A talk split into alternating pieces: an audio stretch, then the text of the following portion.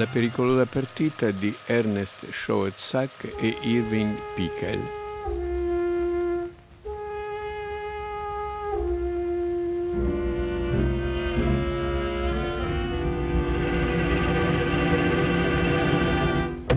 La pericolosa partita è un film piuttosto straordinario. Siamo nel 1932.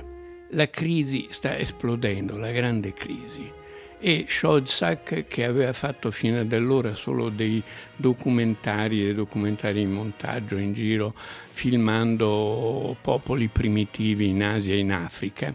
C'era una certa moda dell'Africa, c'era un film che si chiamava Africa Urla, che era un documentario sull'Africa di tipo nettamente americano razzista, diciamo.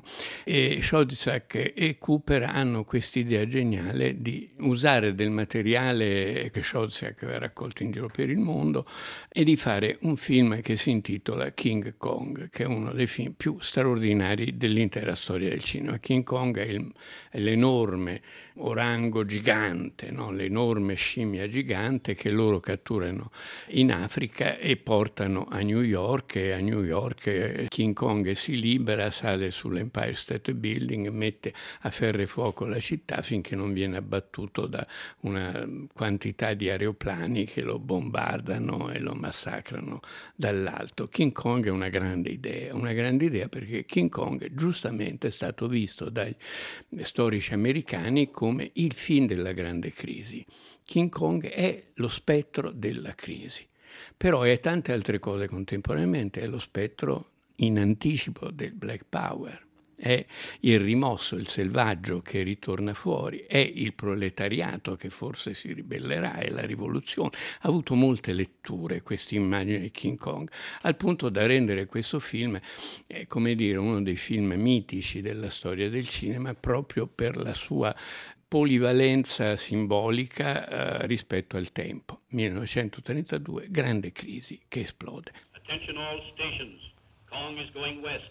He is making for the Empire State Building. Stand by for further reports. If he goes up there, what can we do?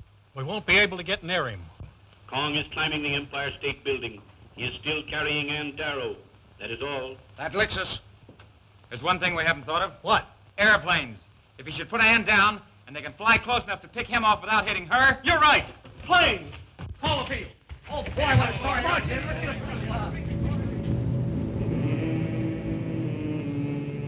un altro film dello stesso anno di Schoetzak, però questa volta con un altro regista a fianco, è La pericolosa partita, The Most Dangerous Game, la gara più pericolosa.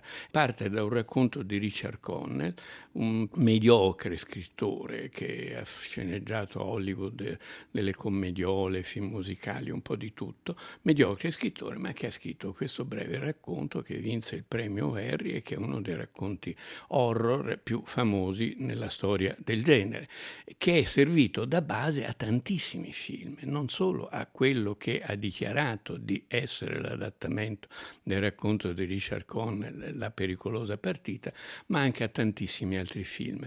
Inventa un personaggio, inventa, ruba da altre parti un personaggio che lo prende grosso modo dal, dal romanzo gotico, dal romanzo horror ottocentesco, ma soprattutto dal Marchese di Sade il personaggio del conte Zaroff. In Francia il film si chiamò Le cacce del conte Zaroff. Come ho scoperto questo film? E qui ne parlo perché è un mio personale omaggio a Mario Prazza, a cui ho rubato il titolo di questa serie di conversazioni, Bellezza e Bezzaria. Mario Prazza è stato con Giacomo De Benedetti il più grande critico letterario italiano del Novecento, una figura indimenticabile e straordinaria. Bene, io avevo trovato in una biblioteca, un po' per caso, i quattro volumi delle cronache letterarie anglosassoni che raccoglievano i suoi articoli di giornale in questi quattro volumi ogni tanto si parlava di cinema. Io da bravo maniaco di cinema pescai un articolo sulla pericolosa partita, di cui non sapevo nulla, ignoravo tutto di questo film. Scopersi poi che Hitchcock aveva messo questo racconto nei suoi 25 racconti del terrore, poi in un'altra antologia che si chiama 13 storie che non mi hanno fatto dormire la notte. Insomma, Hitchcock aveva fiuto su queste cose questo racconto però era già in qualche modo famoso. Hitchcock ci arriva dopo infatti non ne fa un film. Il film l'hanno già fatto e l'hanno fatto con il titolo la pericolosa partita che è stato tradotto in vari modi, eh, la caccia più pericolosa, la selvaggina più difficile, in vari modi, perché di che cosa si parla? Si parla di caccia all'uomo, la nobile arte della caccia, come dicono i cacciatori e gli aderenti ai vari club arci di cacciatori che ci sono in Italia, è, una, è un'arte, è una cosa sportiva, eccetera, eccetera. Ovviamente sappiamo che è un massacro massacro, un massacro di uccelli, un massacro di animali. Bene, leggo questo, questo articolo di, di Praz, vado in una libreria antiquaria a Roma, davanti all'Hotel Rafael, non so se c'è ancora, e chiedo se hanno per caso questo libro, perché mm, ero, mi ero innamorato di Prazzo, lo volevo leggere. E il libraio mi dice, guardi che c'è quel signore là che lo sta cercando anche lui. Mi giro e questo signore, ad una certa età, mi guarda molto incuriosito, perché io ho jeans, sandali, avevo l'aria del ragazzotto di Borgata allora, avevo 20 anni, 21, stavo a Roma, ero povero mi guarda con curiosità e dice ma come mai lo cerca? Io gli dico ma perché a me Mario Praz piace moltissimo e dice eh, Mario Praz sono io. e era molto curioso e quasi mi intervistò perché voleva capire come mai questo ragazzo così con l'aria da proletario un po' sasciatello fosse interessato a, alla sua... Il mio amore per Praz è anche legato a questo film specifico. Ma che cos'è questo film? Questo film narra di questo conte Zaroff, personaggio decisamente sadiano, che ha un'isola tutta sua, selvaggia, e in quest'isola c'è un castello, ha dei suoi servitori, eccetera, e è un grande cacciatore che si è ritirato nell'isola per tentare la caccia più pericolosa di tutte. Cosa fa? Provoca dei naufragi con finti fari, quando ci sono delle tempeste, cioè, per cui si arenano lì delle barche, delle navi, degli yacht e lui li salva, li ospita in modo generosissimo, poi gli dice ragazzi se volete eh, uscire da quest'isola potete, però io sono un grande cacciatore e quindi vi do via libera dalle 6 di mattina alle 6 del pomeriggio più o meno e se entro le 6 del pomeriggio non vi ho catturati e non vi ho ammazzati, in sostanza, voi sarete liberi di andarvene tranquillamente. Sull'isola si arena uno yacht o qualcosa di un, di un, giovane cacciatore americano, esperto di caccia, Joel McCrea, un attore che faceva film d'avventure e commedie tranquillamente negli anni 30, un po' il rivale di Gary Cooper. Si arena ovviamente naufragio provocato e accolto principescamente perché il conte Zaroff capisce subito che lui è il famoso cacciatore che ha scritto dei libri sulla caccia, eccetera, eccetera. Lei è il padrone di casa? Sì. Benvenuto nella mia modesta fortezza. Fortezza? Un tempo lo era. Fu costruita dai portoghesi secoli or sono. Ho fatto restaurare le rovine per ricavarne la mia abitazione. Eh, io sono il conte Zaroff. Io sono Robert Rainsford. Lieto di conoscerla. Molto lieto. Ah, già. E nel suo castello c'è anche questa bella ragazza con il fratello arenati in una, un naufragio precedente e la storia d'amore immediatamente si lega tra il giovane americano e la giovane americana. La giovane americana è Faye Ray, quella di King Kong. Siamo nello stesso anno e con la stessa equipe. Le scene più impressionanti ovviamente sono quelle in cui Zaroff, Monty Banks, attore inglese di un certo livello, con barbetta, con l'aria sadica, veramente una mm, personificazione di un personaggio sadiano, di un personaggio del romanzo gotico di quelli, o di quelli horror dell'Ottocento, dell'Ottocento inglese, con una logica impeccabile, dice ai suoi ospiti domattina dalle 6 comincia la caccia. E la caccia questa volta diventa più difficile perché? Perché il protagonista è un famoso cacciatore anche lui, quindi sa capisce. E quindi c'è la parte finale del film è questo inseguimento che finisce per fortuna bene come era prevedibile con i due giovani che si salvano e con Zaroff che precipita in, in un burrone e che viene azzannato dai suoi cani dagli stessi cani che lui sguinzagliava contro perché i cani come nella caccia alla volpe insomma i cani servono hanno fiuto nella, nella giungla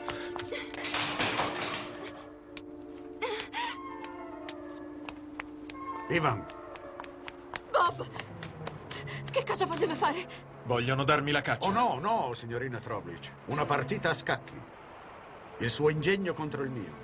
La sua conoscenza della foresta contro la mia. E il premio. Il premio? Rammenta, Rainsford, quello che ho detto ieri sera? Soltanto dopo aver ucciso, un uomo può conoscere la meravigliosa estasi dell'amore. Supponiamo che perda lei. Nel caso io non... non la trovassi, diciamo, fra... fra la mezzanotte di oggi e l'alba di domani, sarete liberi tutti e due. Io vengo con te. No. Ucciderebbe anche te. Per chi mi prende, non ho mai ucciso un animale femmina io. Se lei perdesse, potrei facilmente catturarla viva. D'accordo. Allora la porto con me. Stavolta la vittoria non le arriderà. Ritengo giusto metterla in guardia riguardo al bacino paludoso. Una partita a scacchi, signor Rainsford. Questo film è così strano, ha avuto molte versioni successive, anche versioni non dichiarate. C'è un film che si chiama La preda nuda del 66, diretto e interpretato da Cornel Wilde che trasferisce la storia in Africa.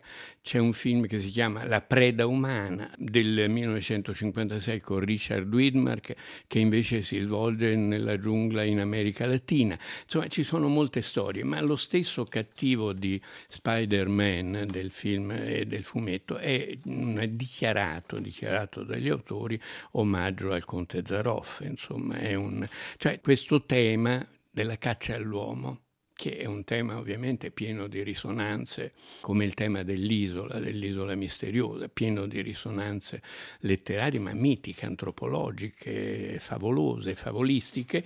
Insomma, è un tema che ritorna spessissimo. C'è perfino un film di fantascienza con Yul Brynner, il cui titolo originale era Westworld, non mi ricordo, che anche lì ruba idee a man bassa da questo film che è un film che esce, anche questo è significativo, esce negli anni in cui la Metro Goldwyn Mayer rilancia, lancia anzi, il personaggio di Tarzan.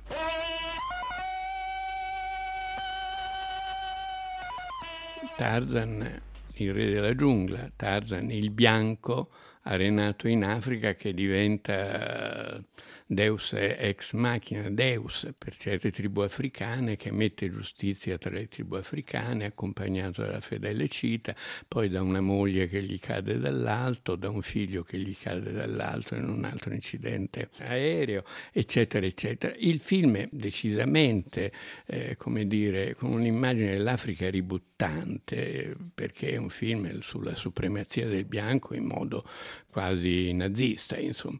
E è un film con i selvaggi visti come carne da macello e come selvaggi simili alle bestie, insomma, Tarzan è un personaggio piuttosto odioso nella storia anche del fumetto, nonostante che l'autore abbia scritto un capolavoro che si chiama She, lei, la donna eterna, uno dei romanzi preferiti di Harry Miller, una, la storia di una dea che vive nel mezzo della giungla africana.